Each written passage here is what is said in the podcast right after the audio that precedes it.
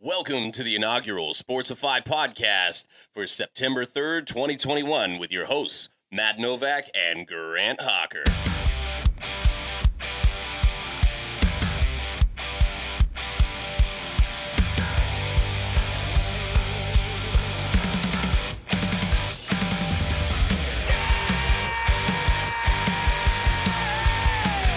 What up, everybody? My name is so glad to have you here with us today.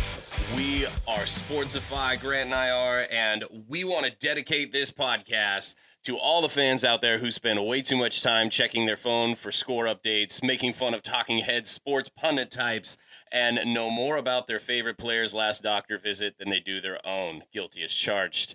Uh, this is Sportsify. Our format will be a midweek review of the week that was and give you stuff to look forward to in the week ahead as well. We will cover as many major headlines as we can stuff into our time, and occasionally we'll take questions from you as well uh, via social media and our email contact. We'll get you some of that info here in the show and have you follow along with us. Uh, but we wanted to take a moment and introduce ourselves as we get going. Uh, Again, I'm Matt Novak. I, by day, I'm a husband, a father of two kids, an associate pastor at my church. And by night, I am all of those things and an avid sports fan.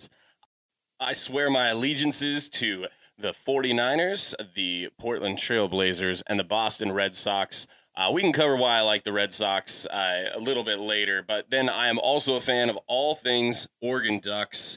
Uh, and I'm also a Timbers fan. I wouldn't call myself the greatest Timbers fan in the world, but that is an absolutely awesome place to watch a game and uh, take part in sports community. Uh, once upon a time, I did used to write local sports for a few different newspapers in Southern Oregon and had the opportunity to give the Friday night sports wrap up for local radio. Uh, when I watch sports, I hate watching with a commentary on, especially if it is the sound of the dull drum voice of Joe Buck or now here's a guy with Chris Collinsworth. I cannot stand the sound of their voices. Um, in my spare time, I sing songs like the one you just heard a little bit of uh, here a moment ago. Uh, I'm in two different bands at the at the moment, and that's what I do for fun. Uh, I'm gonna give it over to Grant. Uh, Grant likes cats. That's what you need to know. I I love my wife. My wife loves cats. Therefore, apparently that is dubbed me the crazy cat guy, but I, I, don't think two is too many. I think most most people listening would agree that two is not too many. I think if you have more than three, then I think it gets weird. So if you're in my house, one is too many. Yeah, well, you don't like pets at all, so I think that that is weird in itself. But yes, like I said, my name is Grant. Uh, I I I've been married to my lovely wife for almost a year now. It'll be a year on the fifth, so in a couple days here. Uh, I am a youth pastor of the church that I attend. We actually work together. We kind of started this podcast uh, because we talk sports way too much, and we figured why not just put a mic in front of our our vo- our mouths essentially. Uh, what else? I am a huge fan of the Seahawks. Been a fan for a long time. Been a fan for quite a while there. I uh, I went to a game. My dad took me to a game when I was about six years old. So I'm a huge uh, Matt Hasselbeck fan. I have a Matt Hasselbeck jersey, so I'm a real fan. I'm not one of those fans that became a fan, you know, when they got the new jerseys when a guy named Russell Wilson came into town. With that being said, I'm also a huge uh, basketball fan. Love basketball. I'm a Blazer fan. I'm a Mariners fan. I'm a Timbers fan. Kind of all things Pacific Northwest over here in Oregon, the closest teams. Also, a uh, Oregon Duck fan as well. Been a fan of college football, more specifically just the Ducks. Uh, not I don't really pay attention to anything but the Ducks. With that being said, um, my hobbies. I, I did a podcast. I recorded about six or seven episodes of a podcast that discussed uh, movies, nerd uh, stuff, nerd stuff. I'm a huge nerd, comic books, video games, all that kind of stuff. So that's about all my my credentials lie there is with podcasting stuff like that. I keep I kept track of sports for a long time. I would it, it's funny I would always kind of wow my, my my parents when I lived with them about like why do you know all this stuff but you can't get your your schoolwork done. And so it really just shows where where my interests lie. I think you're I think you're speaking to our very general audience. I think that was all of us. Yes, definitely all of us. Um, but I definitely got made fun of by my parents for paying attention more to this stuff than I did my schoolwork. But that being said, that's why we're here. So let, let's get right into it. Yeah, we've got some big stuff to hit this week. Uh, we know we're going right into the NFL season, and we will unashamedly talk a lot of NFL today. Uh, we're about 10 days out Uh, Grant and I were actually at my house last night watching college football Yep. uh, for a little while. Uh, checked in on that Ohio State uh, Minnesota game, which Was- it genuinely looked like Minnesota might win. Well, when we joined in, they were up by three points in the third quarter, so we were kind of like, "Oh snap!" Uh, that yeah, that was a little too close for comfort. And then Yeah. unfortunately, Minnesota's running back goes down. Uh, w- walked out with a boot on. Strip as Grant sack pointed out, it was oh, that was ugly. Uh, Yeah. that the luckiest strip sack, by the way. That Oh, the, yeah. the ball bounced off of one of the Minnesota players and right, Right into, into the hands. Ohio, Ohio State The guy's defensive hands. tackle or line or Which end or I- something. he goes to Ohio State, so there's like a 50% chance he's going to get drafted in the NFL anyway. Yeah. But you know that Mel Kiper is going to be sitting there in like the next year or two, and he's going to go, you know, he scored two defensive touchdowns, uh, and uh, he was, he did a heck of a job He's a great Ohio pick. State. I love the pick. Love He's the a- pick. Yeah, I that's know exactly. I did a terrible Mel Kiper. Yeah, I- I'm not- I'm not proud of mine either. But uh, but no, he's going to give him credit for that on national television, and literally this guy got one handed to him in the breadbasket. But Definitely. it was uh, it was still a pretty good game for the most part. Um, well, we're gonna hit some major headlines that happened uh, earlier this week. Again, we want to review the week that was and get into stuff. Uh, preseason just wrapped up, so we're gonna be uh, reviewing teams and where they stand as of now in the AFC in this specific episode, and going through uh, the entire AFC uh, Yeah. in part one and part two here. Um, but before we get into it, uh, there was something major that happened at the beginning of this week. If you are an NFL fan, Yeah. uh, you have followed the career of this guy uh, ever since he beat our Oregon Ducks. Uh, back in the day while he was playing for Auburn for the I remember where I was. I remember where I was. tears, and oh, I remember pacing in my living room uh, in in uh, my home in Eastern Oregon with about 15 Duck fans at my house. Yep. I was at my aunt's house because Uh, she's the one that had the game. There was a lot of yelling and a few tears. Yes. um, and then uh, we all just didn't speak for a while. It was pretty brutal. But um, Cam Newton, he does not have a job. No, he does not, which I think took everyone by surprise. I Um, think it took most of us by surprise. I talked to a few people this week. They were like, "Oh, I wasn't surprised that he's not going to be playing there," and they're I went, "Eh." They're lying. I, I, I don't know if I necessarily believe that because if you're really thinking about it, okay, and, and even if you're the biggest Cam Newton hater, um, the my the question you ask is is not why doesn't he have a job necessarily, but it's more what in the world are the Patriots doing? Yeah. Um, Belichick is the type of guy who, in, we all know that last week Cam missed, uh, I think it was three practices uh, because of a COVID 19 misunderstanding. Yeah. And uh, during those practices, uh, Mac Jones goes in and he takes over the offense. Apparently, does incredibly well. Apparently, that that's kind of what kind of Uh, put the nail in his coffin as a patri- in his Patriots uniform. Right. And the and and then all of a sudden Belichick just goes, you know what? I don't need you. I got this guy. Um, but uh, news to Bill Belichick, not really. I get it. The dude understands his football, but he he only has Jarrett Stidham Yeah, I think to me, on the roster. yeah, to me, that's the craziest thing. Is I mean, if you want to sit here and debate the qualifications of Cam Newton or his skill, has has has he declined, digressed, all those kinds of things. That- that's That's fine, conversation. But you're saying that you would rather have Jarrett Stidham as your backup than Cam Newton. and no nobody. I, I think if if Bill Belichick is looking at it from just a purely football perspective, there's no way in the world you'd say that Because Jarrett Stidham is Because I think, horrific. I think easily you would say that if you have Cam Newton as a backup, you have the best backup in the league. I, I would I would maybe argue that with a couple of names and you and you you nod your head as soon as I say them. Okay, the Bears have an incredible backup situation. Would you rather have Nick Foles or Cam Newton right now? If you got to go win three games, I I'm I'm just gonna just- I, I don't know because here's the thing: Nick Foles wasn't even that impressive when he when he was when he was Super starting. Bowl champion, Super NFL Bowl NFL MVP. Uh, yeah, I'll take the Super Bowl champion. I know, but I'm day, just saying. But I'm just saying. Cam Newton's ceiling is higher than Nick Foles' ceiling.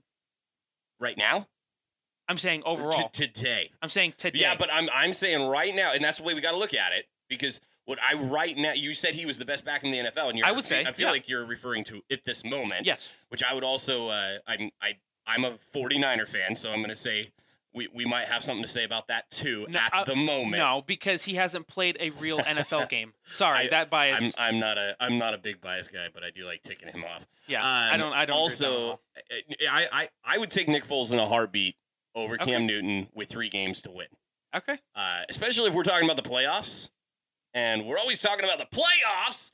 Um, but we uh, we we gotta be playoffs. We gotta be. Yeah, you went. You, you went. I think the right amount of high there with the I, voice. yeah, I think I did too. Um, but I think we got to be really honest and just say uh, that Cam, yes, has diminished. But they again, the bigger issue here is uh, that it feels like year to year there is less of a plan with Bill Belichick and how he's approaching things. Yep. Last year was a train wreck. You have got to figure this thing out. I think they're they're trying to say we have figured it out with Mac Jones.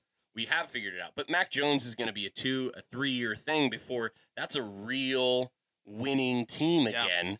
Uh, Well- they're on paper they're not ready to go to, No. today. No, and I, I'm just looking at their depth chart right now, um, and they just have Jarrett Stidham, and currently I don't know why, but it's a, I'm not 100 percent certain why, but he is currently out. I'm not sure why. That COVID possible I'm- COVID I'm- protocol. Yeah, it might be COVID. He's on. He's on. I'm on ESPN depth chart right now, and it's Mac Jones and Jarrett Stidham. So uh, my question would be, and, and we can look this up as the show goes along. Uh, have they even signed anybody to the practice squad? I didn't hear any any third quarterback getting signed to the Um, practice squad, which leads me to believe what you believe, which is that there are a number of teams like the Bears who are sitting there with the three quarterback option, the Eagles, um, The Seahawks. you know, who- quarterbacks. who's got three quarterbacks on the roster. I believe the Texans do as well. Not that you want any part of that mess, but No, um, no, never. but they've got three quarterbacks on the roster, and Belichick's sitting there with draft capital. Oh, And okay. you got to believe I was looking at their. Okay, maybe make a move. I, I want to correct myself. I'm looking at their depth chart on their roster Okay. on the ESPN. They have someone. Uh, they have Garrett Gilbert and Brian Hoyer and Jarrett Stidham. Okay, So they have four right now. none and and none of those options are NFL gonna win you games options. No. I I, I uh, And I'll be and I'll even play this. And I know that this this could sound stupid, but we never even seen Mac Jones play a football game. That's totally fair. So I mean, so I'm just saying. I know people are promised, but he could come out and just stink up the joint. and, and Bill Belichick uh, may very well feel like Mac Jones is gonna win games, and you can all just go jump off a cliff because I know what I'm talking about. I'm Bill Belichick, the greatest football coach of all time, uh, which he is, and we can debate that at a later time if Sure. you weird Green Bay Packer fans want to have an argument. But um, yeah, that'd be interesting to just watch someone get eviscerated yeah, on the be- internet. That's yeah. what would happen. that is what would happen because you know numbers and stuff but uh I, I think it's just going to be really interesting to see what plays out. Hopefully, by the time Yeah. we get to episode two, we've got some answers to that. Yeah, I I mean, we're even a couple think- days away from removed from it, and even still, they don't. They haven't picked any like a like. Yeah, I don't know. There's there's got to be a trade coming. There I- has to be yeah. a trade coming. You cannot be happy with Garrett Gilbert and Brian- Brian, Hoyer Jarrett Stidham. and Yeah. and Jarrett Stidham's number two on the chart, or is he three? I would guess probably. Okay. I mean, I, I they seem to be very faithful To to, those guys that, that him and, And Brian and, Hoyer. other guys that they draft. I mean, Brian Hoyer's been on the team for three this years is now. his second stint or third. Okay, yeah, I think he's been on the team remember before. he came to the 49ers as well and Yeah. went back. Yeah. Um. So They seem to like uh, Bill Belichick does seem to really like certain players, even Right. play and it, even players that aren't that good. I don't know why, but he Matthew seems, Slater.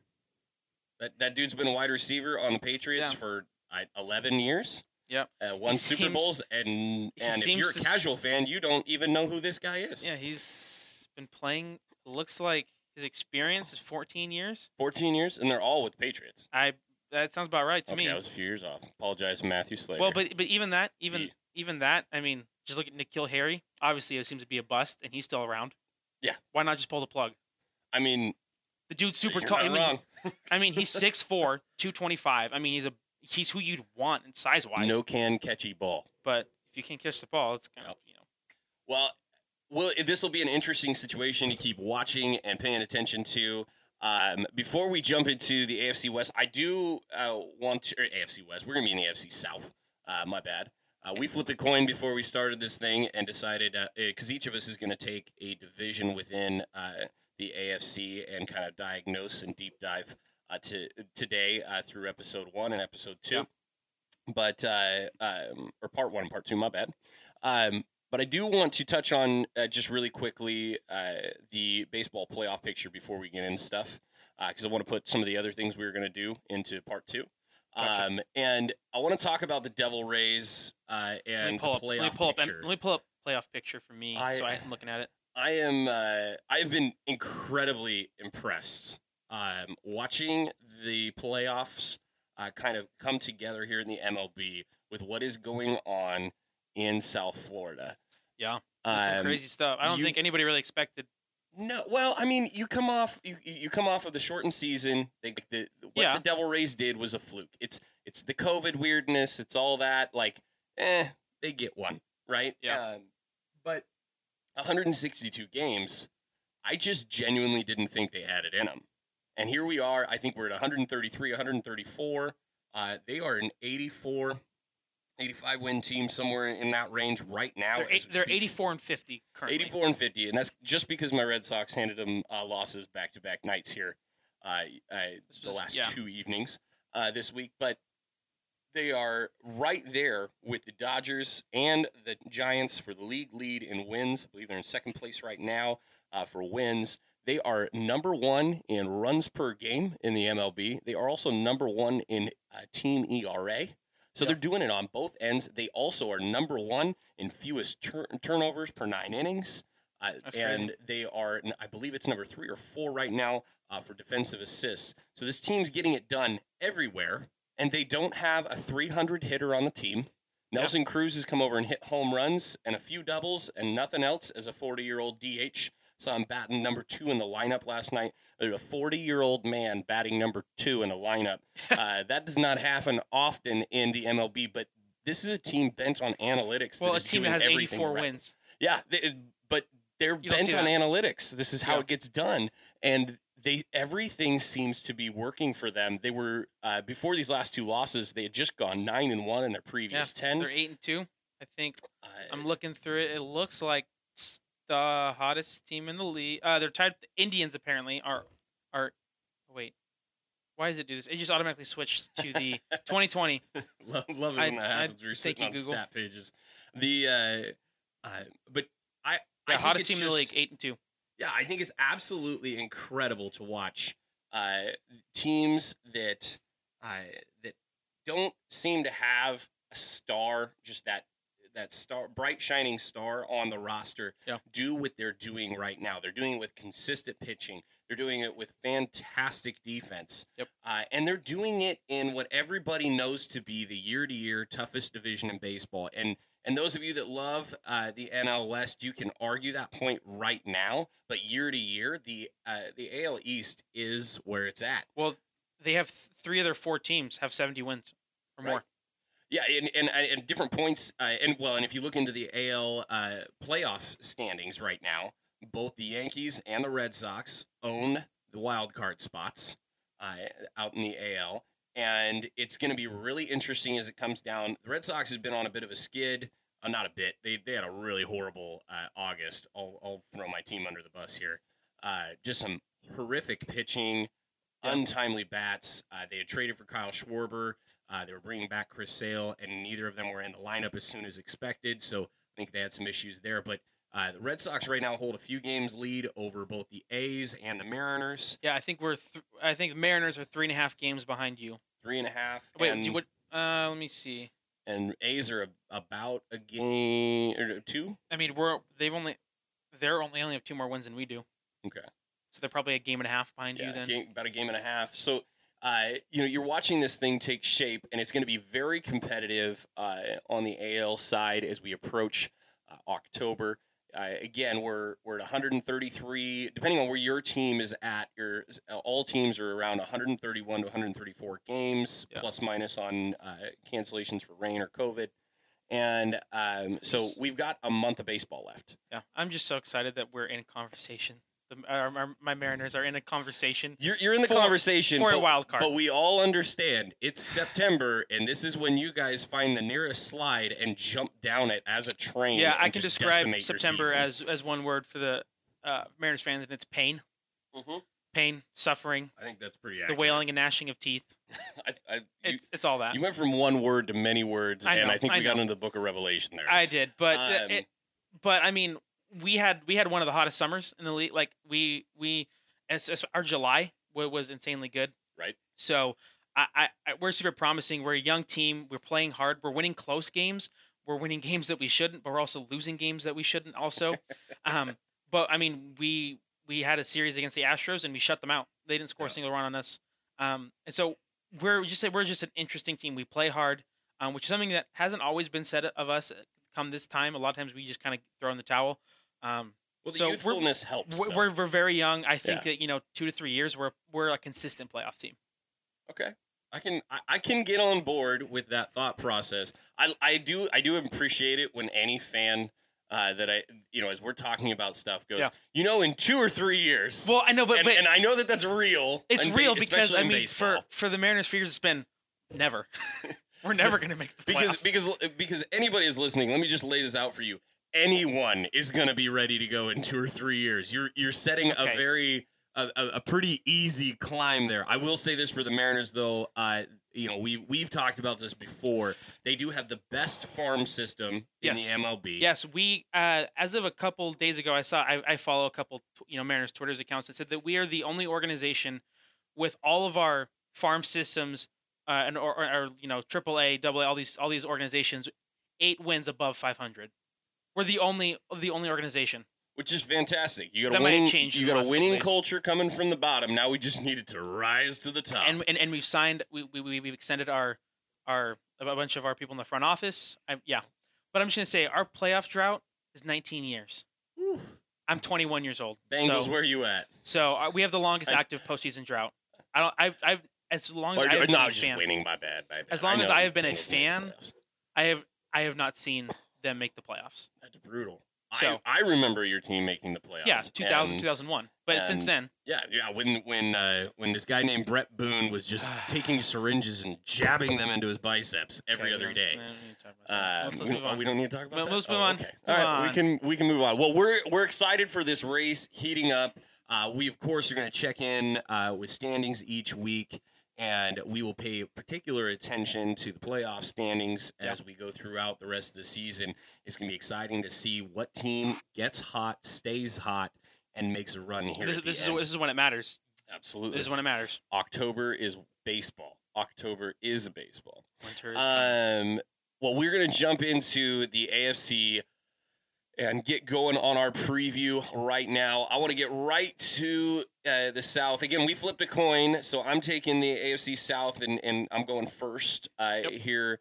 Uh, and we're just going to start at the bottom of the barrel because the worst, in, in my mind, probably the worst division in football. And, and I know the NFC East has something to say about that. Yeah. It's really interesting right now, though. I was hanging out with an NFC East uh, fan, Eagles fan, yesterday, who, who really believes in his defense. Yes, he does. Said a lot of nice things yep. about his defense. Uh, I don't think wrong things.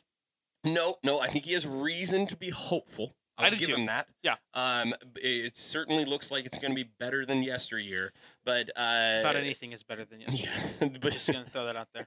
Remember when they remember when they tied with the Bengals in that one game last year? Yeah, like week two or three.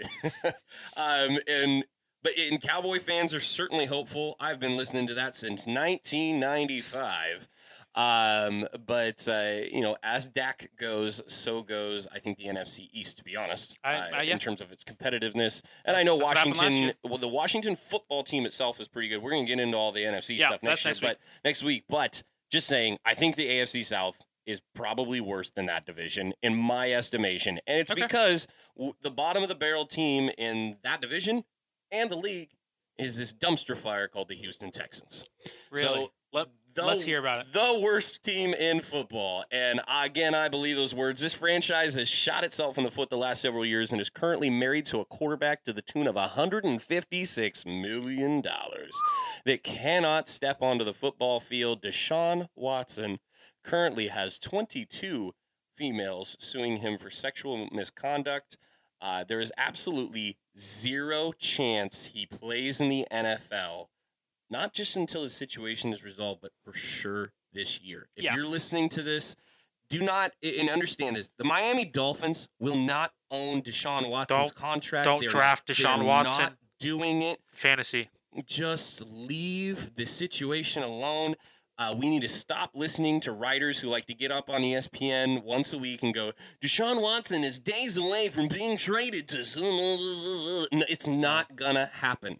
And the no reason, team wants that head case. No, well, no team wants the head case. Nobody wants to pay Deshaun Watson ten million dollars to stand on the sideline this year and then deal with the headache that is his contract going forward. If that guy actually plays on the football field, there's not a team in the league right now who can afford him without cutting serious amounts of uh, veteran players. Okay, wait, but real quick, do you think he deserves that money? Because I think like when he signed as a that player or as a human? as as a player, as, As a player. a player, he deserve he he is worth the money. okay, I, that's I just wanted to clarify that because yeah, but okay. he, nobody's gonna do it Sure. because what he did off the field impacts the value of him Yep. on the field. Yeah. and it is it is about time players learn this. You cannot go around and I'm and I'm presuming some guilt here. I believe Sure. that there is some. You cannot go around parading yourself and saying I, or, or thinking that you're invincible. And that that's not going to affect your bank account. It's not going to affect public image. It's not Yeah. going to affect your performance on the field. This affects everybody when they when people make decisions like this. And again, Yeah. I'm presuming some guilt here, and I understand he's innocent until convicted and all that.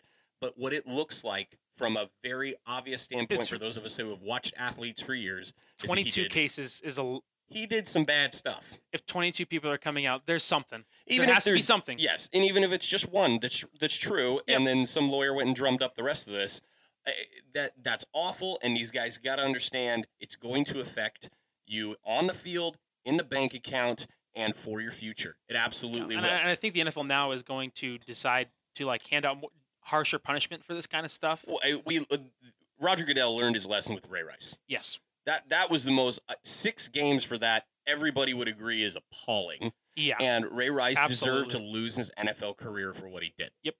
Um, and and we're not going to get into that debate No. today, but but I do want to say that Deshaun Watson has handcuffed this team. Now, before him was the guy who gave him the contract. Okay, Deshaun Watson did bad things, and he handcuffed this team. But Bill O'Brien Let's talk uh, about him. is gone now. Thank God. And I because Well, if Bill you, O'Brien, if you hate the Texans, you're bummed. He's like, he's gone. yeah, I mean, if you're if you're in that division, you would have loved Bill O'Brien to stay forever, uh, because Bill O'Brien hands love him to out money like contract. yeah, he hands out money like candy to his players, Brock Osweiler, and uh, and then destroys his team on the field. Uh, from a scheme standpoint and a player personnel standpoint, Yeah. that's a guy who let DeAndre Hopkins go to the Cardinals for a corn dog and some leftover gum underneath a be- bus stop bench. Um, letting O'Brien go is a brilliant move by the organization, but the team is now in complete disarray. They're going to be starting Tyrod Taylor, who thank God has two good lungs now uh, after getting stabbed in one of them last year and having his job uh, pulling out from underneath his feet. Um, though I'm not sad about that because I love Justin Herbert. Yep. Um, so I'm not sure genuinely, other than Brandin Cooks, who's going to be catching balls on this team. Uh, I am. I do know that they have the oldest running back room I've ever seen in uh, the NFL. Yeah. They, they re-signed David Johnson. Uh, Mhm. Already had Duke Johnson, Yep. and then brought in uh, ex-Raven uh, Mark Ingram, as well as former Patriot Rex Burkhead. Uh, that's a lot of experience. We like It's that. like they're, the they're Lakers right now. Seasoned uh, It's, like, it's, it's about the Lakers right yeah, now. it's like the Lakers roster. That's absolutely correct. Uh, Duke Johnson, I think, would be the uh, uh, Anthony Davis of that that roster. um, I I can imagine in terms of age, not ability. Calm down, people. Uh, I can imagine new head coach David Culley, uh, formerly the assistant head coach with the Ravens, uh, who were always amazing uh, and league leaders in rushing attempts. Uh, wanted to make sure this unit was ready to go. Yep. The emphasis has been clear so far that the run's going to be the focal point of the offense. Bill O'Brien had given up the farm for Laremy Tunsil, the team's starting left tackle, uh, who's He's a great player. He's a great player. He's a good Fantastic guy. player. I, I mean, I wouldn't say a good guy. Good, good player. Yep, uh, say in, that. In a, in a trade with Miami. So Houston had no first round pick this year. They went after Stanford quarterback Davis Mills at 67. Uh, that happened though because uh, the Vikings. Uh, at 66, snuck in and took Kellen Mond. I think everybody was shocked at Yeah. that. Um, that they mo- made a move there at 66. Um, but Davis Mills uh, is not going to be a starter this year. He's not anywhere near. Um, but uh, he's going to have that opportunity again to to uh, back up Tyrod. Um, and then they did take a player at 89 that I like in wide receiver Nico Collins out of Michigan. Uh, you know he he's going to be a great deep threat. Uh, he's probably a second or third option right now. Yeah. Um, he's he excels as a 50, 50, uh, 50 jump ball guy. I watched a lot of their games the last uh, few years, and and this guy definitely has the tools for the NFL. Um, but that receiving core is going to be led by Brandin Cooks again. I, I just I don't see anything good happening. He here. had over a thousand yards. I think he had like twelve. Because you got to throw the ball to somebody, right? I mean that's that's genuinely what that is. You got to throw more, it to somebody. and who Randall was his Cobb. hey, right? And who was his quarterback last year? Well, yeah, you know, the guy, the guy that can throw the ball is not allowed to throw the ball right now. Right. Um. In you know this is going to be a dumpster fire of a year. That, that it absolutely is. I don't want to belabor the point here. Remember that J.J. Watt is gone, their defensive captain.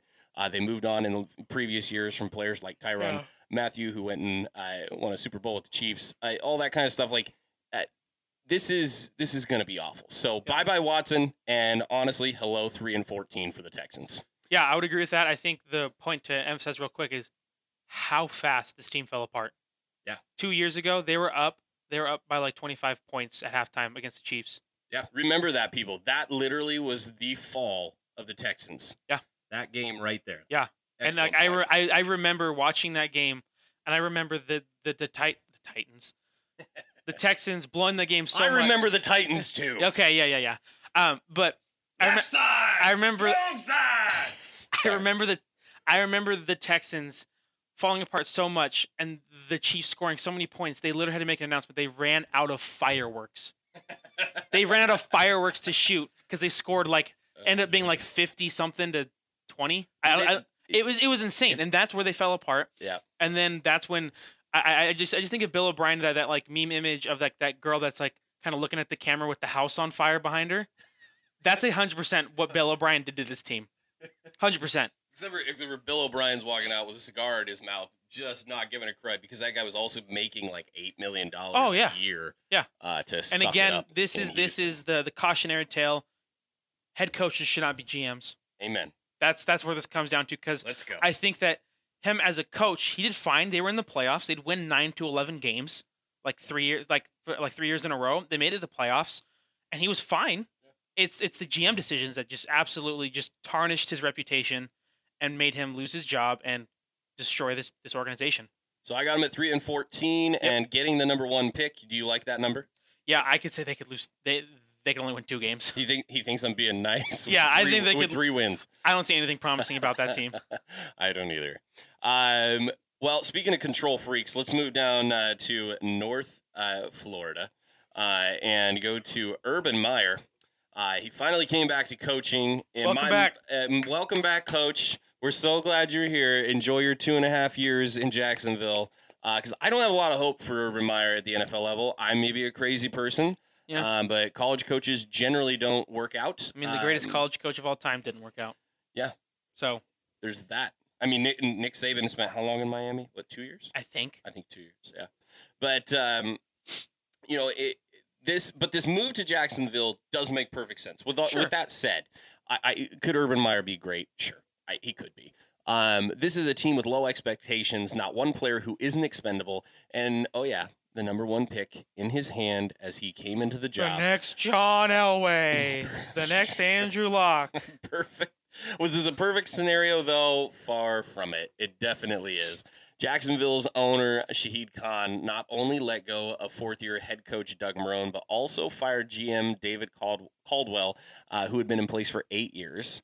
I remember that's a guy that helped put the team together behind Blake Bortles uh, sent them Went deep the into AFC, the playoffs. AFC yep. Championship. AFC Championship They're only game. a couple plays away from being the Super Bowl. Uh, that is ridiculous. Um, and this last year, though, after a one in fifteen season, I don't blame uh, Khan for doing that at all, uh, no. and just cleaning house. Now, I will say though that I have some bias on my assessment of his hiring. Um, you hired Urban Meyer. That's a that's a boomer bust move. But right. then they hired Trent Baalke, who uh, the former GM of my 49ers, my Mr. Favorite. Miss, yeah, of course you love him as a Seahawks fan because this genius would go and draft people with uh, ACL tears with second to fourth round picks and then try and make them something in the NFL. Um, I am just not a fan of Trent Baalke. Super glad he's not in control of my team. I love you, John Lynch. Uh, should you ever hear those words, but um, eh. you know, I, I I don't like that move at all. Trent Baalke's been around football for a long time. I don't think that he's bad at uh, you know player analysis. I believe that he does not put things in place for player development, mm. and that is a part of. So he's a good job. scout. That's about it. Good is that what you're kind of saying? He'd be a great scouting director for any team yeah. that wants him. Um, but Urban and Trent did make some some moves that I really do like in the secondary. Uh, they brought in some proven players in Shaquill Griffin uh, from Grant's Seahawks to play player. outside cornerback. Um, uh, with last year's solid draft pick, C.J. Henderson, that was a great pick for the organization. Um, great move by David Caldwell. Um, but uh, this gives the Jags three years with two good young corners that, alongside Rayshawn Jenkins, who came over from the Chargers, and free safety Jarrod Wilson, will bring stability to that secondary. Uh, they've got the ability to be the best secondary in the division. Um, they really do. Uh, Meyer also keyed in on improving the wide receiver corps. He brought in Marvin Jones to play alongside Shenault um, and to compete for that number one job. I don't think it really matters. They're going to play with two wide receivers all the time. So yeah. Shenault and, and, Jones will be on the field uh, most of the snaps. Uh, in all, the Jaguars brought in 16 players before OTAs, uh, just in free agency. Uh, just Justin for Tim Tebow. Um, bye bye, Tim Tebow. R.I. R.I.P. Your career, sir. Uh, How many we, chances has that dude gotten? I don't know, uh, but he deserved every one of them. I love that guy. Okay, alrighty. There's a little bias for. I love watching Tim Tebow succeed. Um, I I remember the day that he was drafted. I was sitting in my friend's home uh, here in. Apparently, he's going to go on first take and debate Stephen A. Smith every Friday or something. That's like his next. Fantastic, because he will put that dude in a trash can, seal the lid, and tape it shut. Hopefully, um. I mean he could. He could. could. He could easily pretzel him and put him in there. Um, but it, the Jaguars in the draft, they did the unthinkable. They went with the most obvious number one candidate of all time. Uh, Trevor Lawrence, with his long, shiny hair and uh, horse face, was brought in from oh Clemson oh to be the quarterback of right flipping now. Hey, don't. It's true. It's true. Everybody else giggled. Um, and he is looking the part, that's for sure. Looked amazing in the preseason. Yeah, especially Excited last game. to see him. Yeah, two touchdowns, almost a perfect outing. I think he went 11 for 12 with like 120, 130 something. Yeah. Um, unfortunately, the second pick of the Jaguars uh, made a number 25 in the first round. I did not fare as well. Travis, we're going to mess up your last name, and we mess up names here. That's something Grant and I do excel at, actually. Uh, Etienne, Etienne, sure, whatever yep. his name yep. is, uh, was a suspect pick out of the gate. You really didn't need to take him at 25. Could have got him uh, lower, traded down, done whatever you wanted to.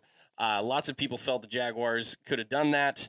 Um, but what's worse is that he's not even going to get to play this year after he tore his ACL in the preseason. I felt the Jaguars had bigger areas of need than running back with this pick. Yeah. Uh, you could have done a lot of things. James uh, Robinson, their what who will now be their starting running back, was coming off a surprising season for the Jaguars. He scored 10 touchdowns, had over 1,400 total yards uh, in his uh, first full time uh, sorry, campaign uh, as a starter. He seemed locked in as that starter until pick 25. So yeah. I look at a lot of things here. They just traded Gardner uh, Minshew away to the Eagles, which was just to me a little nuts, a little nuts, because um, I I don't like CJ Beathard as a backup. Also, again, former 49er.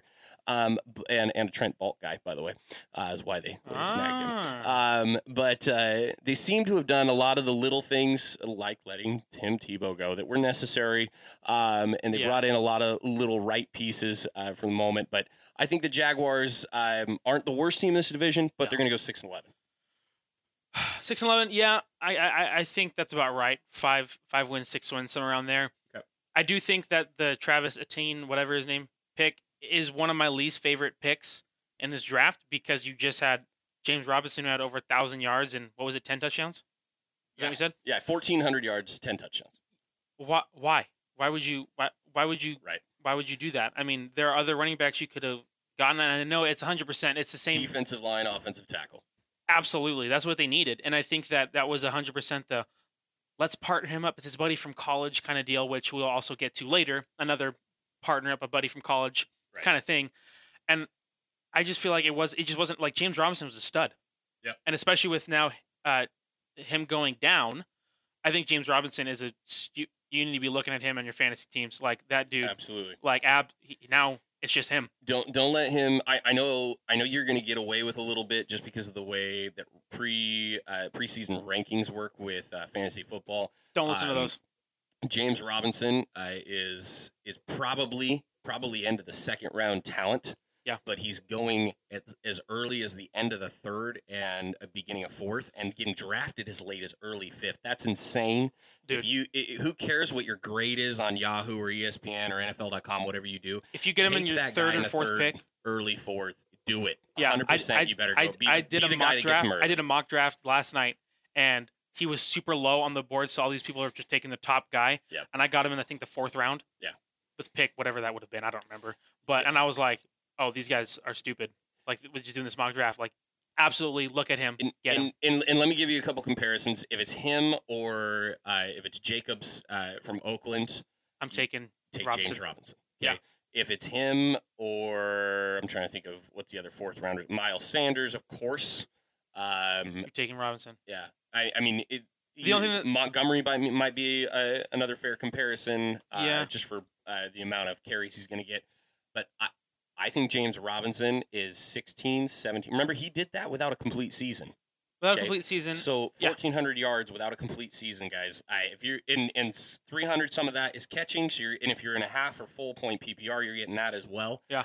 James Robinson, get it. I done. also I also really like Laviska Shenault as well. That seemed to yeah. be uh, Lawrence's favorite target in the preseason.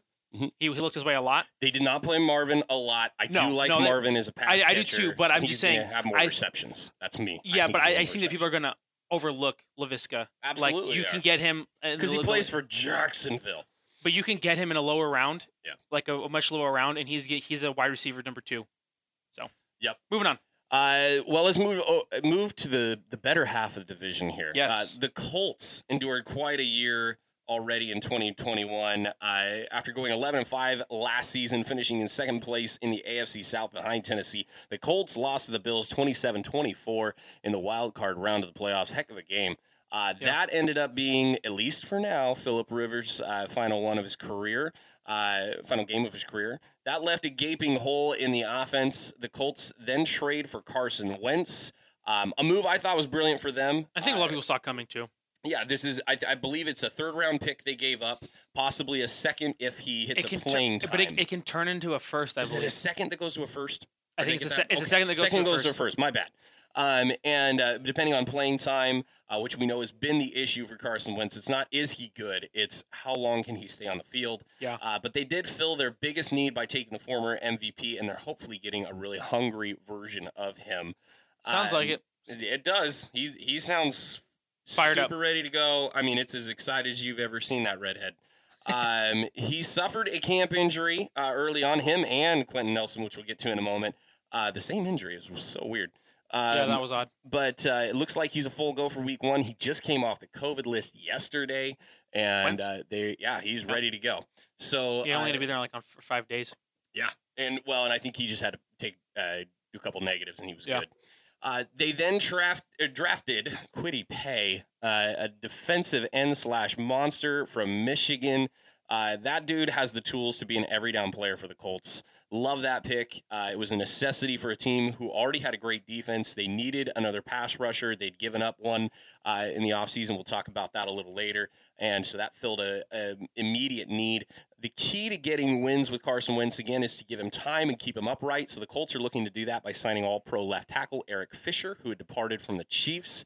Uh, not to mention, again, they have we we've we've talked about this a lot. He probably is. He's the definitely the best interior lineman. He might just be the best lineman in the NFL. I think Quenton Nelson because of his age too. Yeah, sure, He's young. He is a man-eating beast. Um, He's a guard that plays like a tackle. Oh, he does. I mean, if he was two inches taller, we just put him in the Hall of Fame next year. Uh, in, yeah. seriously, um, but. Uh, uh, he anchored that offensive line last year at left guard, uh, and he's going to be now playing next to uh, possible uh, future Hall of Famer Eric Fisher. Uh, that unit ranked seventh overall, which I was a little surprised at. I think that had more to do with Philip Rivers than it did with the line. Uh, just Rivers couldn't move. Um, but they also re signed T.Y. Hilton to keep all their first four receivers in the lineup, including uh, second year, and I, I believe breakout player because Ty is going to be out for the first six weeks. Michael Pittman, that's I saw in one draft. I auto drafted on accident this week. I have not done that in years. I'm about ready to get I was a new co-host. A, I was I was I was hanging out with a friend, and I just lost track of time. I'm sure it's happened to people listening, but man, that was bad for me. Um, but Pittman went undrafted. Yeah, that's crazy. Don't let that happen. Okay, get him in a late round snag. They also got Zach Pascal, Parris Campbell on the other side uh, of the ball. They re signed Xavier Rhodes and they've kept together their entire defensive unit, uh, minus one or two, one starter and a, and a role player. Uh, they gave up the 11th fewest points and the eighth fewest yards last year. When you look at this team, that is going to be their go to unit. They're going to get stops more often than most. I love Jonathan Taylor uh, in the backfield running the rock. I got him ranked around number 10 on my fantasy running back list. A lot of people are like, oh my gosh, he's so good. You got to take him higher. They hand the ball off to multiple people on this team. Nyheim Hines, not, that other guy. Yeah, they're, he's gonna take. He's gonna take he's some carries. Gonna away take carries. Marlon Mack is coming back too. He'll take carries yeah. away. So, I, as much as I do like Jonathan Taylor, and I know he's gonna be the head of that three-headed monster, yeah. Um, you you gotta you gotta stay away from the Colts running back uh, high. Yeah, you, high. You, you take him low, but because uh, there's if he's your if he's your if he's your second or your third, if you're like me and you just go after running backs at the top a lot, um, you're going to be okay uh, to take him as your third. But sure, I think I, third running back. Yeah. Yeah. Um, anyway, I also like Darius Leonard, of course, because Ooh. he might be. Big I mean, man. he's he's right there. We got we got three really good linebackers in the NFL. This kid's one of them, um, and he is a catalyst. That defense also got paid. Um, they have one of the the best setups at linebacker in the league. Uh, head coach Frank Reich is a fantastic QB whisperer. Just happens to be Carson Wentz's former. Uh, was he quarterback coach or offensive coordinator both at the time? Oh, I, I do think not quarter... know at the time. Let me let me look. But he is he was Carson Wentz's original QB whisper, and I he was the one when Carson Wentz had the MVP season. Yeah. That's, and I, that's what matters. Right, it is. Uh, and I like this team to make the playoffs if Wentz is healthy. Again, I expect this to be the second best team in this division. I like them at ten wins. I like them. Frank Reich was the offensive coordinator. He was the offensive coordinator. So I, I I do like them at ten wins. Grant, what do you got, Matt? Yeah, I think I think ten wins is good. Um, I think they're one of those teams vying for that playoff spot. Um, I think they'll be right in that mix. And I, I think honestly, because I think there's a lot of teams in the AFC that are going to be around ten wins. I think it's going to come down to tiebreakers a lot for some of these teams. Sure. Um, because I have I have a lot of teams in the AFC around nine, ten wins, and yep. so I, I, I, yeah, so I think it they could they could go to the playoffs, but I also I mean the Dolphins got ten wins last season, didn't make the playoffs, so I think it's going to depend on the games they win, when they win them, and who it's against. So sure, well, but I, I, yeah, I like ten wins. Well, let's run up to the the top of this division, uh, the Tennessee Titans. This team's going to be really exciting. Um, they have an incredible offense has one of that has been spearheaded by the Hulk himself, Mr. Derrick Henry. They added to it with one of the best wide receivers of the past decade in Julio Jones, and they're just flat out built to score. Last year they had an awesome season and they went 11 and 5, but then in the opening round of the playoffs, they played one of their worst games of the year against the Ravens and they fell 20 to 13 expectations are stupid high uh, for this year. Uh, however, because of Julio Jones, because they're getting older and wiser, and because they can still hand the ball off to the Hulk 25 times a game and probably will, even with the receivers that they have, that guy's going to see a massive amount of carries this year. Uh, still, this offseason, they said goodbye to cap space and hello to win now mode. Uh, Julio Jones comes in with a hefty cap hit of $22 million. And then they brought in Bud Dupree, edge rusher from Pittsburgh, who cost the Titans $16.5 million this year in cap. Um, they, they signed him to a nice little contract. And Grant, I looked this up and could not believe my eyes with this stat.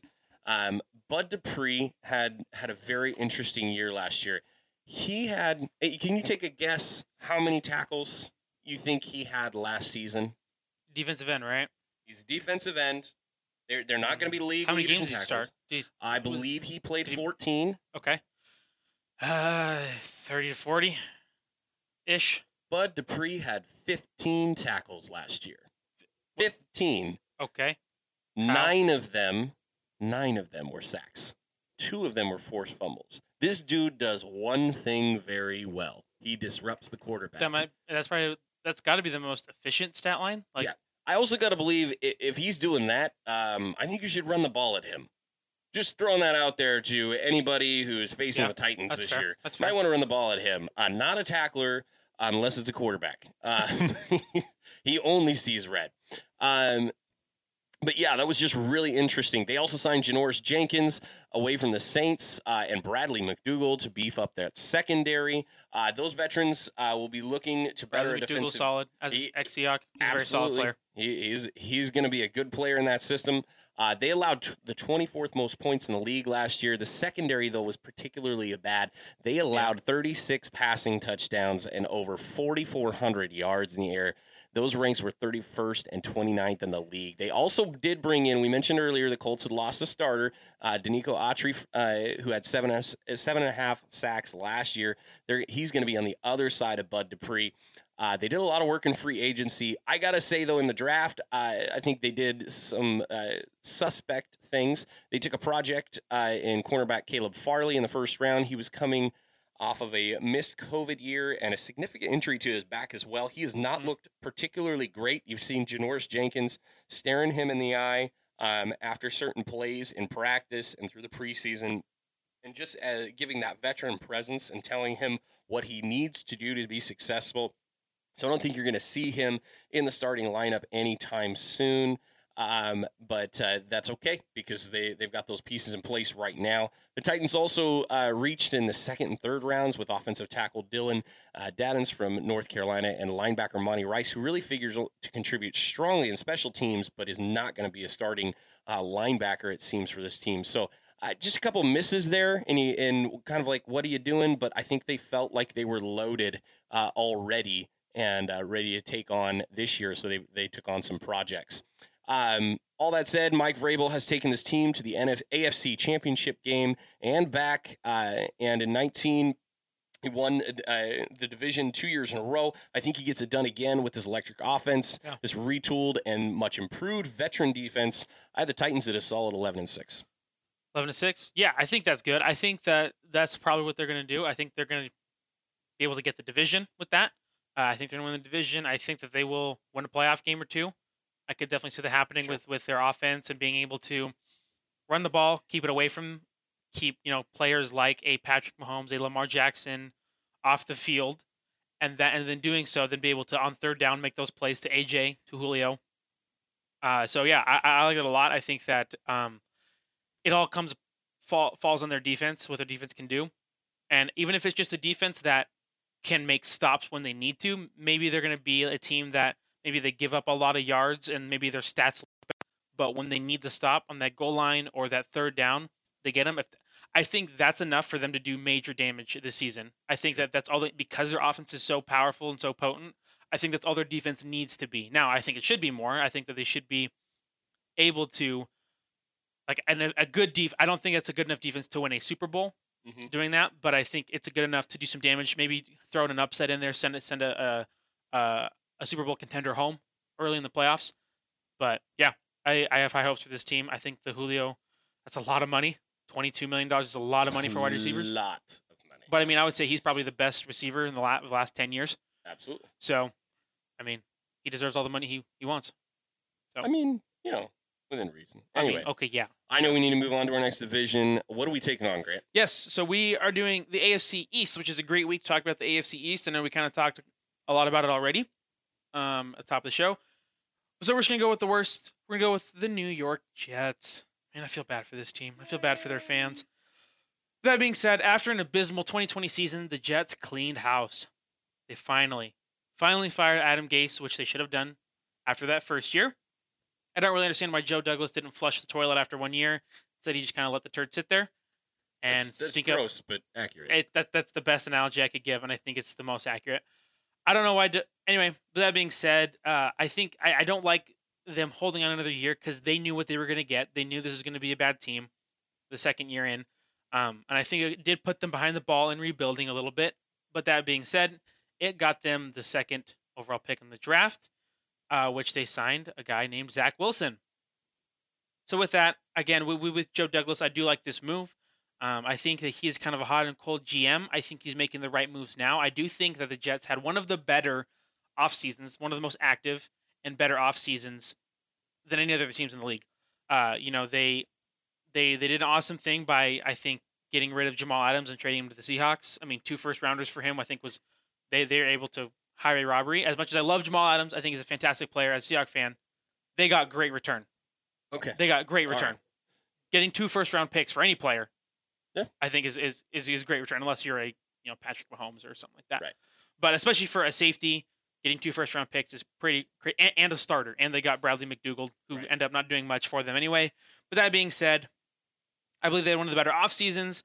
They hired Robert Saleh as their head coach from the 49ers. Um, he also brought a lot of personnel with him as well. He brought um, Matt LaFleur's brother, Mike LaFleur, uh, to be the new offensive coordinator. He was a passing games coordinator. Now he's the OC for that team. And uh, with, breaking news. Oh, breaking I'll news. Re- I'll read this right now. Yeah, go for it. Uh, as we're recording here uh, on Friday morning, uh, New York Jets wide receiver Jamison Crowder just pos- tested positive for COVID 19. Mm. that, I believe, he's got to get two negative tests 24 hours apart. Um, we don't know if he is vaccinated or not, but if he is unvaccinated, he's got to sit for at least 10 days. That'd put him out for week one. Yes, that would significantly that would, altering their plans. Yeah, uh, prob- definitely because he was receiver. Yeah, definitely. Um, let's see where it was. Uh, yeah, so then so they so so Robert Saleh brought a lot of a lot of personnel in. I do love this this um fit for Robert Saleh. As much as he annoyed me seeing him on the sidelines, clapping and high fiving and going being all intense because a lot of times at least two games I was against my team. But I think he's perfect fit for them, especially a team that culture has just been awful. I, I mean, I know I know J- Jamal Adams has been very critical of that and just the difference between the Seahawks and the Jets. But it, like no one wants to be there. Jamal Adams didn't want to be there after three years. Le- Le'Veon Bell didn't want to be there. Granted, I mean Le'Veon Bell's kind of a little different situation. But that being said, like I mean, when Sam Darnold got traded, his friends threw him a party that he got away from the New York Jets. like this is this is this is an organization that no one likes. Oh, laugh track. Yep, got to add the laugh track but but no one likes being there, and I think people who like being there are liars or really just love being in New York more than actually being on that team. That might be accurate. I think I, I just went to New York this summer. I love New York. Yeah, I mean, but uh, then again, I'd, I'd much rather be on the Giants than the Jets. Yeah, no, um, yeah, yeah. also going to agree with that one. Yeah, but that being said, I think he brings a, a, good culture shift that needs to happen. I think he's a, he, I mean, just hearing the press conference, he's much more positive.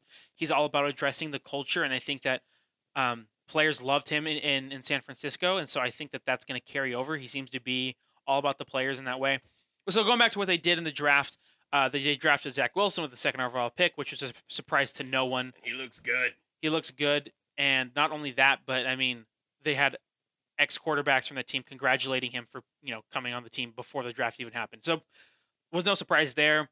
So with doing that, they also landed USC's Alijah Vera-Tucker, um, by trading up from number 23, the number 23 pick they got from trading Jamal Adams. They traded up into the number 14th pick while sending sending two first rounder, two sorry, two third rounders to Minnesota for that.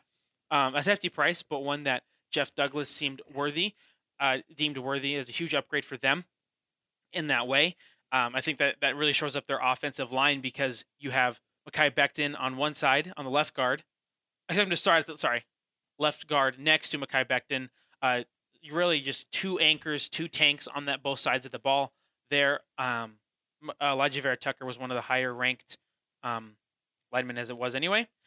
So with that being said, um, they also drafted with the 32nd pick Elijah Moore, which apparently now with this new news of one of their receivers, he just became the number two receiver. Yeah, so he may, he may be a good pickup in fantasy for the, to start week one. With that being said, I love Elijah Moore. He had a fantastic final season at Ole Miss, and I expect him to be a great rotational piece this season, but I do think by the end of the season he could be wide receiver two anyway. With that being said, because the wide receiver number one, they got and Corey Davis, who they signed to a three year contract, who seems to be Wilson's favorite target. He was the most targeted receiver in the preseason.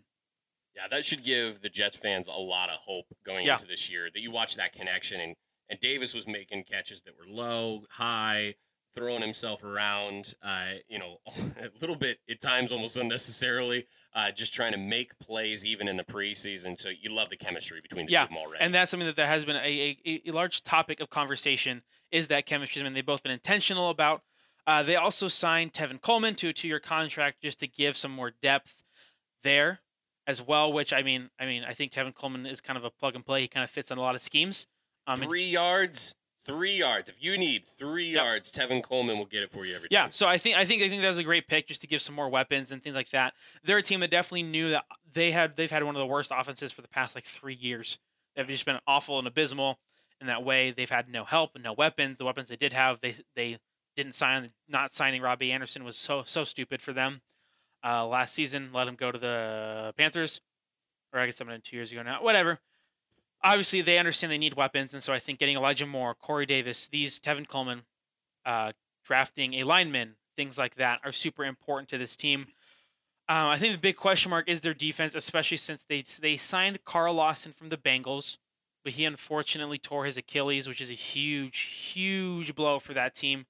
Um, I, I think the thing that's just devastating for them, and I think that's really where their their overall weakness is going to lie, is that defense. So with that, obviously they understood the importance was their offense, which I think they did a great job doing, getting that quarterback, getting him some weapons, getting some linemen, keeping him upright. I mean, Zach Wilson looks to be the guy. He looks to be uh, ready to go. I mean, for the most part, he'll have his mistakes, but I mean, the thing that I think about with him is his release is just absolutely insane. When he, How fast he gets that ball out, his motion, his throwing motion is fantastic. I think it's probably one of the better ones out of this rookie class. Yeah, I think he wins some games. I think the question is just how many games can he will yes. them to? I think I think they can win six games. Yeah, I, I think like they six. can win six games. So with that being said, let's move on. The Dolphins is a team next. They are a team that, uh, unlike the Jets, there there wasn't a whole lot for them to rebuild. They didn't do as much. They won ten games last season, missed the playoffs. That just shows how talented the AFC was. Last year they drafted Tua Tagovailoa. Valoa. Oh my god, you were so close. And I even know how just to say it. Don't even try and go back. Tua. They drafted Tua with the, with the, fifth pick. Uh, during his rookie season, Tua started nine games because a man named Ryan Fitzpatrick existed. Fitzmagic. Fitzmagic. Yep. So Fitzmagic started seven games. Uh, over the past three years, the Dolphins really have been just collecting draft capital, understanding they're not a good team, and just really preparing for the future. Which, is, and I mean, I think we're all super impressed with the job that Brian Flores has done. Um, I did not expect him to win ten games last season. I don't think no. anybody did. No, that defense that defense was on point to to the extent that Tua just had to get the ball at some point over the goal yeah. line, and that was really all he had to do. Yeah, and, and that's something he didn't do a whole lot of in his nine games. He only had eleven touchdowns, um, which is which which is not not great. That's about uh t- one. I think it's about one point two touchdowns thrown a game. Um, I think he had a, a, one or two rushing touchdowns as well. But that being said, uh, they drafted it with the six overall pick. Speaking of the draft capital they have collected, they were drafted uh, Jaylen Jaylen Waddle with the sixth overall pick to get to us some help. I like this pick a lot. I think he was probably one of the the best one available to them at that pick because that I think is what they needed. They didn't need to go get a lineman. They didn't need to go do these things. They needed weapons, and so they did what they needed to do. Know a lot of people still still like criticize. A lot of people still criticize you know getting these like toys in the early rounds, but if that's what you need, do it. So I like the pick. Um, get him some help. They also drafted with the 18th pick. I think that was with Laremy. No, the the six overall pick is they got that from the Texans because that's what the that's correct. That's what they they traded with the Laremy Tunsil trade. Um, so they got their six round pick. So as the Texans just got worse, it was great for the Dolphins. So with their pick that they got, their first pick, real pick when they didn't trade, the 18th pick, they drafted uh, Jaelan Phillips, who went to Miami, so he stayed in town. Um, I like this pick as well. Good, good. They needed some defensive help there. Were able to get him at the 18th pick. Great pick there. In the offseason, they signed Will Fuller from the Texans, so they add some speed on the perimeter, which they need. They need some of that perimeter. Is he missing time this year?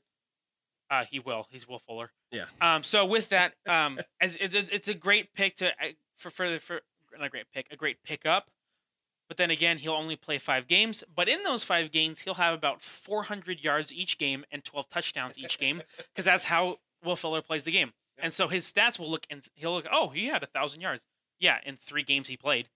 That's kind of how he is. So I would I'd, I'd avoid him Stash in fantasy. him on the fantasy roster. Yeah, keep him away um, from other other people. But I mean, he's a spot start for sure. Uh, they have a great secondary as well. Uh, Xavier Howard and Byron Jones are yep. Probably the best tandem in the league. Yep. Two very solid players. Xavier Howard led the league in interceptions. Um, he got his dispute figured out with the Dolphins, so he's around to stay. Byron Jones, solid, absolutely solid. They also got uh, Justin Coleman from the Lions, who's a solid nickel corner. Um, so I think he played for the Seahawks uh, about three years ago. So I was really sad to see him go. I thought we would sign him, but it shows like he's a great player. He's a great player, so he'll be he'll be great in there. He'll probably get you know two or three interceptions and a lot of pass breakups there. My main point with this Dolphins is this: I honestly think they got worse because, I mean, maybe stayed the same, but I don't think they got better because Fitz magic is a real thing. He was the difference maker in a lot of these games. He came he at least two of these games that they won were because Fitz magic Fitzpatrick showed up in clutch time. One of those games was a hail mary that he got a face mask call on him and put them like on the last play of the game, put them at like the twenty yard line or ten yard line, and then threw a dart and got the t- on the last play. Like he's real. He was a difference maker, and we didn't see much of that from Tua. I'm not a Tua hater, but I didn't see a whole lot to be excited for in him. Yeah. Last season, I'm not saying he can't. I think he has the potential to be okay, to be good. Um, I don't think they need him to be like you know throw almost 30, 35, 36 touchdowns to win games. I don't think they need him to, but they need him to to average more than a touchdown a game. So, so is this a situation where you're looking at it and going, they're going to be in the same spot? They're yep. going to, they may win nine or ten. Yep, I have nine wins. It. Yeah, nine wins. I, because I think that they'll lose a game because they don't have Fitzpatrick. See, and I, I, I can't I can't disagree with that. I absolutely believe in Fitz magic. If you don't believe in Fitz magic at this point, you don't um, watch football. Yeah, seriously, where have you been the last five years? Because um, that dude catches fire and wins games. I'm so excited to watch him play in Washington as an undisputed starter. Uh, yeah, that's going to be fun. But I gotta agree there. Nine I, wins. I think nine and eight. Man, it's it's not, and you, and you make the you make a great point when you say it's not that they, and I think you, well you roundabout said this but it's not that they got uh, like worse in the sense that this team went out and did or lost a bunch of players no. or a whole bunch of stuff happened. It's they didn't get better at the quarterback position. No, they they probably got a little worse with losing Fitzmagic, and that's the most important position in sports, not just in yep. football, but in sports. So I'm gonna agree with you. I'm gonna. Uh, it I'm all gonna falls go, on him. I'm gonna go nine wins. Yeah, yeah. I, nine wins. I don't think they make the playoffs. Sorry, Miami fans. And it's not no. I mean, it's Brian no Flores hate, has done a phenomenal job. No, no hate on the coach. I, I think I think as a GM, you made an investment. You got to see it through this year. But I think the Miami Miami's also on the and it just it just in. it just looks not as good with who went this the the next pick, the number six pick that year, and the man named Justin Herbert. Absolutely. That that really taints. I think that honestly for most people. Yeah, so. yeah. You you you fired. You missed. I I always say this. I'm not a fan of taking uh, players that get injured in college at all. Yeah, he had the Bo Jackson hip injury. Right, and and and I mean, he looks healthy. It's not that yeah, he doesn't look healthy, but I just don't like doing it. And and we'll say this till you know as long as uh, as long and forever about Tua is. I think we can always ask this question: Was it in at Alabama? Was it Tua, or was it Devonta Smith Henry Ruggs, Jerry Jeudy. I mean, we could keep going down the list, couldn't we? I mean, you Jalen. No, wait, Jaylen Waddle, right? What do you play? Nah, I don't think he played with Waddle. Right? Well, yes, he did. You have to have, at least for one year. Yeah. But like you, you had, and then, well, and also, then you have. Just looking at the games, I watched plenty of the games. I mean, the dudes are like you could drive a tr- like there's so oh, much yeah. space. Their offensive line, the fact that he could hand the ball off to a guy who was going to get drafted the next year in the NFL. Yeah, but I mean, single like, year. Like they're like, and in Oklahoma, that didn't change much. The wide receivers just wide open. Yeah. There'd be no one on the screen. They'd be that open. But didn't he also? No defenders on the. Yeah, yeah. So I mean, who knows? I said it, Oklahoma. I just called out Jalen Hurts as being to a. Uh, I'm so sorry. I'm making fun of myself right now, but uh, if you caught that, that was my bad. People, don't judge me. Um, First episode, and we're already we already no, no major correction, major yeah. correction. All right, I know well, we keep moving. Let's move on. So next, about the Patriots. We already talked about them a little bit. So they went seven and nine last year, um, and with that, we kind of discovered COVID Cam. Uh, COVID really affected Cam. I think that we all can agree with that. He did not look the same. He started out hot. I think the first two, three games started out good. Um, he, I mean, granted, he was running the ball a lot. That's a lot of a lot of read options, a lot of you know quarterback options, things like that. But we found out that Brady is the system. I think that that's fair, a fair, a fair point to make, especially with what Brady did last season by winning a seventh. Gosh, that's just insane to say that he has that's seven. That's so disrespectful to Bill Belichick. I, You're the worst. I, I, okay, that's fine. But at the same time, I mean, you can't argue that Brady is almost all of that success. I mean, he went off to a new team and just won the Super Bowl. Bill Belichick is the greatest football coach of all time. Yes, he is, but he also had the greatest co- uh, quarterback of all time. So right, can't argue with that one. With that being said, I mean, I, I, I, I, I, we kind of alluded to it before. I mean, I think Cam still still can be talented. Uh, they had no weapons at all last season. They had nothing. I mean, they had da- they had Damien Harris, uh, running back, who showed up at like week eight. Have we already made fun of N'Keal Harry today? We did a little bit. And I don't make fun of him more. He's a bust. N'Keal Harry's a bust. Julian Edelman didn't play at all. Um, they had no. T- they've had. They've had. Happy retirement. They've had awful tight ends since Gronkowski left. That's been a, a huge weak spot but for they them. Spent all this money. Well, wait. I'm gonna get to that. I know. You're ahead of. You're ahead Just of say it right now. No, no, no. So anyway, so obviously they did not believe a whole lot in Cam Newton, and so with the 15th overall pick, they drafted Mac and Cheese Jones, as Cam Newton calls him, calls him Mac and Cheese. Apparently, he gives them all nicknames. Um, but they also spent the most money in free agency. So some of those, I mean, Matt kind of alluded to it. They drafted Hunter Henry and Jonnu Smith. They signed Hunter Henry. Did I say drafted? Yeah, you did. I just said drafted. Whatever. Signed Hunter Henry and Jonnu Smith, two solid tight ends. I think uh, Jonnu Smith had a fantastic year, but also again, that's one, one year. year. That's one year. One year. That's one year. They paid him a lot of money. Hunter Henry, who's super talent, like talent wise, is in my opinion is like a top tier talent. He, he just can't. IR monster. Yes, he's he, so good. Bro, he eats up those IR placements. Oh, he eats them up. IR yeah. But I mean, the dude is so talented. Like you've seen Flash, and you're like, bro, he's up there with like Darren oh, Waller oh, and some of those so players. So good. So good. So if he can stay healthy, I mean, that's a great pick too. Um, with that, they also uh, gained Matthew Judon from the Ravens, who I love that pick. That's probably honestly my favorite signing. There is Matthew Judon. He had nine and a half sacks, I believe, last season. Uh, nine and a half sacks. They also signed a, a couple weapons. I mean, some average-ish players in uh, Nelson Agholor, who had a who had a good season last year. I think he had almost a thousand yards. He kind of went under the radar. Mm-hmm. Um, even though yes, he's, he was made fun of being on on the Eagles with like he dropped so many, so many. He dropped so many. So many footballs. He dropped so many, especially in crucial points. I think he's the reason the Eagles kind of went out early because he dropped the pass, yeah. a really solid pass. Yeah. They, so they got Nelson Agholor. If he can get 800 yards, I think is great for them. Kendrick Bourne also he can be solid. Uh, Matt knows more about him than I do, as he is from the 49ers. Um, he he will not catch the ball on third down. If okay. you need him on first or second, he yeah. will catch the ball. But I mean, he can be solid too. Um, I, and they also got Kyle Van Noy and Trent Brown. So some, some solid players. Kyle Other Van people Noy. that used to play for them that yes. Belichick brought back like he always does. Yes, he always gets rid of them. Another team signs them. They don't play as well, and he's like, okay, I'll take them back for no money. Yeah, that's what he does. Great. He does a great job of that. So they did lose Rex Burkhead, who Matt alluded to earlier. He lost him to the Texans. They also lost Jason McCourty, who I believe went to the Dolphins. I believe that's what I saw because I was going through the Dolphins stuff earlier, which I think I forgot to add there. Jason McCourty went there. They also lost Joe Thuney to the Chiefs. Paid a lot of money uh, to a get a lot of we'll money too. Yeah, later. talk about the next episode. So yeah, so that's what they lost. Um, and so I'll say right now that I am not a huge believer in Mac Jones. Not a huge believer.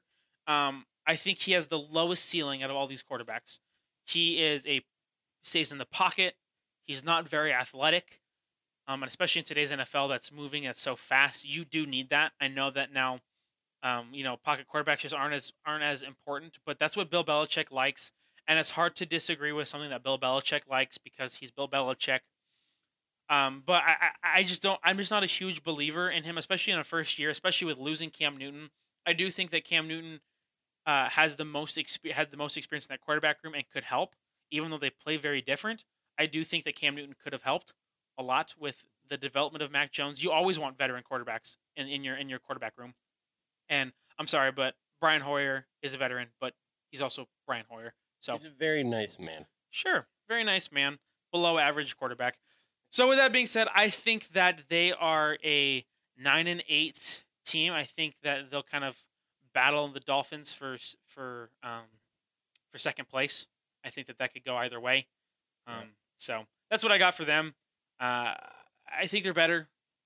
I just don't love some of the decisions. And again, as much as I love Bill Belichick as the head coach, him as a GM, he makes some weird moves, moves I don't get, i.e., cutting Cam Newton. Because again, uh, it doesn't hurt. Ha- I don't, in my opinion, it doesn't hurt having Cam Newton on your team, having a former MVP on your team, um, and some and just some of the weird things that he values more than others that people don't see. And I think people do give like people give him credit for like, oh, but he's Bill Belichick, so he's got to see something good. But at the same time, I think that it's kind of the the I can't think of the word. I, I think they're holding on to uh, the Patriots nostalgia here. Like, yeah, it, this is what he always does. It'll be fine. Trust in Belichick. I I totally get that. I think though that you the end of the Tom Brady era is is interesting in terms of its timing. I I, I always thought Belichick and Brady would just walk out together. I yeah. thought that would be a thing. I think if Brady would have retired, he might have. Um, but I think Bill Belichick, knowing him, he wanted to kind of prove something. I think he just loves football. That's part of it. Yeah. But I, I think it would have been maybe a little bit of, better of a walk off scenario if he just, yeah. you know, if Brady had retired. Yeah. But I, I think that people have been holding on to that nostalgia. And, and I think what you're going to see here is that one of two things. Belichick either went in with a very specific plan. Yeah. Uh, because no one has signed two tight ends to that kind of money ever, right. ever. And I understand that he has implemented the two tight end uh, offense incredibly well in years past. And I think that those are two guys that can absolutely do the stuff that one of those dudes was just a killer. He had a killer mentality. I, I had to, I had to say oh that. my gosh, I had to say that. I'm sorry. That was an Aaron Hernandez drop. Uh, yep. If you if you heard that, you know, are you gonna boo me on that one? I'm. I don't. You know what? We need to get a boo one. I, is there not a I'm boo one on no, this? This thing? is a very positive. This is a very positive. That's not what we're about. It's very positive. um, but uh, no, I think he's done those things. It's gonna go one of two ways. That system is really gonna come into play in the regular season. We're all gonna go, "Holy cow! Did we misjudge this?" One or, way or the other. Or I think we're gonna see that Belichick uh, can't reinvent himself without certain pieces. Yeah. And uh, it's it's going to be a tank, but I, I do agree. I think they're going to be fighting for that second spot. I, I, think, I don't think they'll make the playoffs. I, th- I think I don't think this is a playoff team. I know I, I felt like it could be a week ago. Their wide receiver room, like like I, I looked at their like overall potential starters and they're just a bunch of average players. Right. Average and, is and, the best. And and I and I but I felt like a week ago, a week ago that this team was going to compete for the playoffs. With Cam Newton being there as long as he's been there, yeah. and all of us know what he can do. I was like, man, you know what? Well, and two, I think I think I think two, I think he didn't get a he he signed with the Patriots last season super late. Yeah, he did. It was, it was like June, July. June. I think. I think it was in June. that being said, June, that's only yeah. that's not very much. No, it's it's not a lot of time, and and and and I think COVID Cam was probably a real thing. I think there's validity to that, but, but it's no gonna weapons. be it's gonna be really interesting to see what yeah. they do there, and I, I think it's just gonna go one of two ways. I also agree with you. I think they're competing for second place, but, but maybe not uh, a playoff spot. An empty second place. Yeah. So, all right, going on to the next team and the final team in the NFC East. AFC, gosh, what I've done this are so you? You did it too. Back off. So, the AFC East, the Bills. The Bills went 13 and 3 last season. They lost the AFC Championship to the Chiefs. Um, that was a fun game.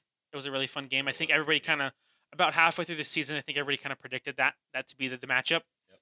Looking at just how phenomenal Josh Allen was playing, how phenomenal Patrick Mahomes was playing, also the coaching jobs and things like that. So speaking of the coaching job, Sean McDermott has done a fantastic job with his team, um, and I think you can just see how fantastic just based on what he has gotten out of Josh Allen.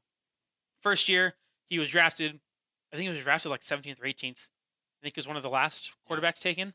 Yes. And that and that. Well, I mean, he was out of Wyoming, loaded. so. Yeah, and, and but anyway, and like not not a lot of competition, things like that.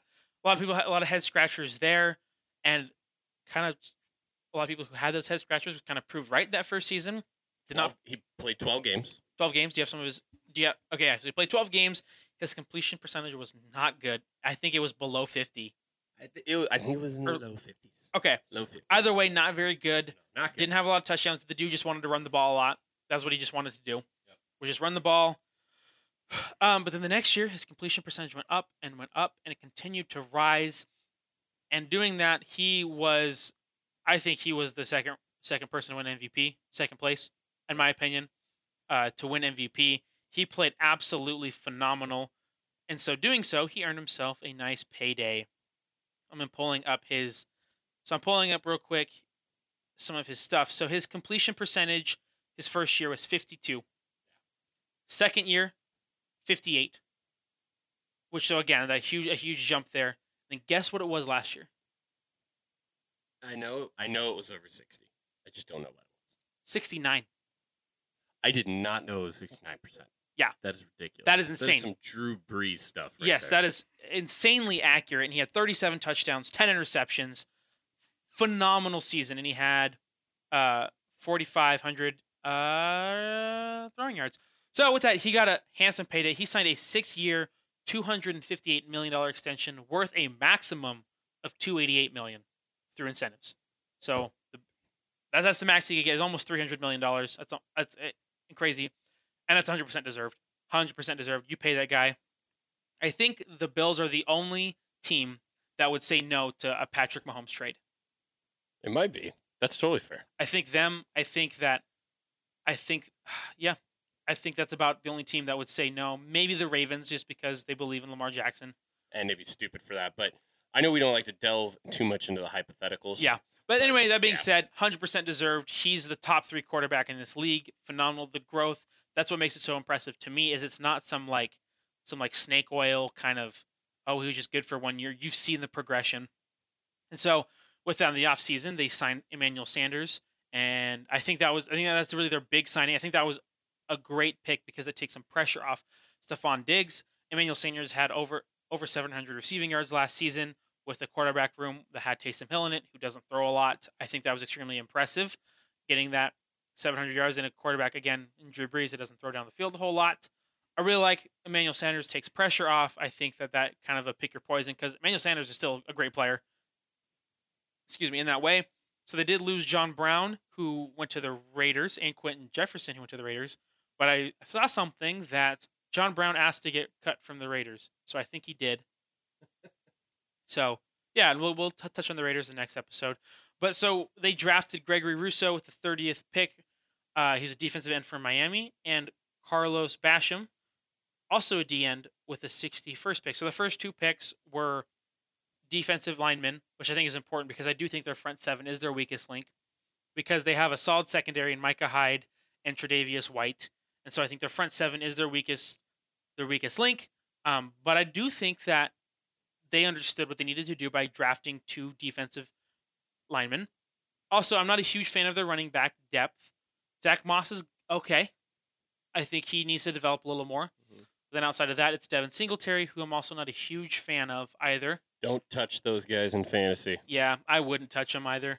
And so I don't like the running back depth, but I think they could could surprise us. I do think that they're a 13 win team. I don't think they win an extra game with that extra season. We, Not extra season, extra game.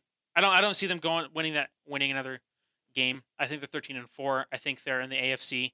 So, yeah, that's about all I, I got on the Bills. I mean, again, I think their big move is they just signed Josh Allen, got Emmanuel Sanders. One thing to add, we, we that we didn't touch on there is is uh, this. I, I, and you call him this is the most underrated wide receiver in the league, uh, in in Mr. Beasley. Oh, oh my gosh! Yes, we, we skipped over Mr. Beasley. Wow. Um, Cole Beasley is absolutely fantastic. This is a dude that uh, this year should probably have a thousand yards. He, he was close, eight, right? Eight, nine. Yeah, he was close last year with the extra game on the schedule. You would think that he'd, he'd eclipse that. Um, I I like him for a thousand to eleven hundred. I like him as a late round get if you're a fantasy owner and you want to spot start a guy against weak secondaries. Um, but uh, that that what you're right when you say that that wide receiver room should be really good. That is a veteran wide receiver room uh, that is uh, going to do a fantastic job for their quarterback. Their running back depth is not fantastic, like you said. Uh, that all that for me though, I, I still see this as well as as a probably a 13 win uh, team. I, I do think they're one of the two best teams in the AFC, uh, I, which I know we'll get to here in, in a little bit. But I legitimately think they could win the Super Bowl. Yeah, they, they are a contender right now. They're they're in that Super Bowl bubble. Absolutely. If if, if there's four teams in the AFC that got a shot, uh, this one's got to be ranked number one, two, or three. Um, and uh, love what. And come on, if it's ranked three, I think you're stupid. Yeah, well, in my opinion, there's there, there's two teams yeah. that, that we we're gonna talk about on the next episode uh, that'll give them a run for the money. Um, well, that's our that's the first half of our AFC preview. Uh, we've got one thing to hit before we get out. Um, and that is just really quickly our college picks for this weekend. So we're going to try and get this episode out today. And so we want this on the record. Uh, Grant knows absolutely nothing about uh, national uh, football. No, no, no, no, uh, no. The, the top no. 25. You, I know. a lot about my Oregon Ducks. Hmm. Don't say I know nothing about college football. Okay. What conference I, is Wisconsin in? They have the Big Ten. I don't know. Good job. I did. I got it. yeah. Yes. Yeah. yeah, I got it. Okay. I like. I, seriously, I, I have always found the professional way more interesting, apart from the, my Ducks. So. Well, let let's go ahead and and real quick just just make picks on a few games. Um, and uh, we will. We've got a few competitive ones here in the top twenty-five. Uh, our first game up. Uh, this this should be your cupcake game. Okay. Um, okay. Alabama is okay. playing football, and they are playing football against the University of Miami, who's ranked 14 right now. Uh, who would you like to take in that game? This is going to be in Atlanta as a neutral roll. site. Roll Tide, roll. I know they're going to win. Um, I'm also going to take Alabama because why would you root against? Or I mean, I root against them all the time, but why would you pick against them? Uh, here's a yeah, really yeah. here's the complete opposite end. This is a very it should be a very close game. Um, in uh, Indiana versus Iowa. Yeah, this okay. is 17 at playing 18. 17 Indiana playing 18 Iowa. What do you got? It's pretty close. I feel like that could be anybody's. But I'm gonna go. I'm gonna go Indiana. All right. I am gonna take Iowa. Uh, I used to live in Missouri and had, had had to watch a lot of Iowa football. Okay. Um, that is some boring, by the way, football. Oh, okay. Um, Good to know. Yeah, but you can skip watching the game, just see the outcome. Uh, yeah. It'd be great. Uh, how about uh, Wisconsin versus Penn State? Uh, you've got. Sorry, shouldn't shouldn't be coughing on the air. That isn't. That's not a thing I want to do. Uh, Penn State is 19, and they are at number 12, Wisconsin. Mm. In Madison at Camp Randall Penn, Stadium. Penn State was 19. Yeah, Penn State's 19. And what was Wisconsin? 12? Is that what you said? 12. I'm gonna go. I'm gonna go with the underdog. I'm gonna go Penn State. Grant always loves underdogs. Always. Especially when I when I when I have no dog in the fight, I go with the underdog. Okay. Well, so, uh, Wisconsin is very good at home, and they run the ball incredibly well. And it's an early start time of noon Eastern, 9 a.m. West Coast for us. I am going to take Wisconsin in that game. Great. And then, uh, real good game. I think it's going to be a really good game. Um, Louisiana, number 23, Louisiana is playing Texas uh, and they're playing at Texas. Uh, 23 versus 21. Ooh, who close. you got? The Raging Cajuns. I'm gonna go the Lone Star State. I'm gonna go Texas. Did, isn't You're gonna go Texas? Isn't that yeah. the Lone Star State? Yeah. I don't did, did you know that the University of Louisiana is called the Raging Cajuns? That that just made my day. That's I awesome. figured it would. I figured that would be a team name that you love. Uh, here, you know what? I actually am excited to see that. I'm going to take uh, Texas as well. We got one last game, and that is number five Georgia against number three Clemson. That is also a neutral site game. Okay. Who you got? Uh, let's see here. Excuse me, yawning. Um, let's go Georgia on that one. You got Georgia. Georgia I am uh, just because I you know, as a Pac 12 fan, hate the SEC, I will be rooting for Clemson, and I'm going to take Clemson as okay. well.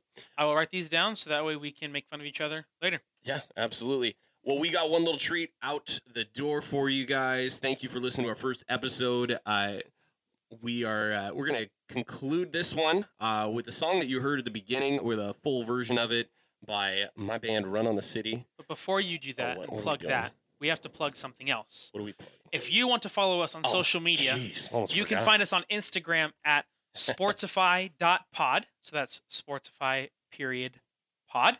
You can find us there. We'll, we'll be posting all sorts of stuff. We'll post, you know, polls. We'll do all sorts of kind of fun stuff. We'll kind of keep it like a sports news um, account as well for new news that comes out or predictions, all those kinds of stuff to get you guys involved and maybe, you know, share share what you guys view on and polls and things like that. You can also email us at the Sportsify podcast at gmail.com. I'll say that again, the Sportsify podcast at gmail.com. We're looking forward to interacting with you guys. Uh, so, yeah, Matt, take it away. Well, again, this is uh, the song called The Last of Us by my band Run on the City. And uh, here for your listening ears is the entire uh, track. We will see you on the next episode. Thanks for tuning in. Peace.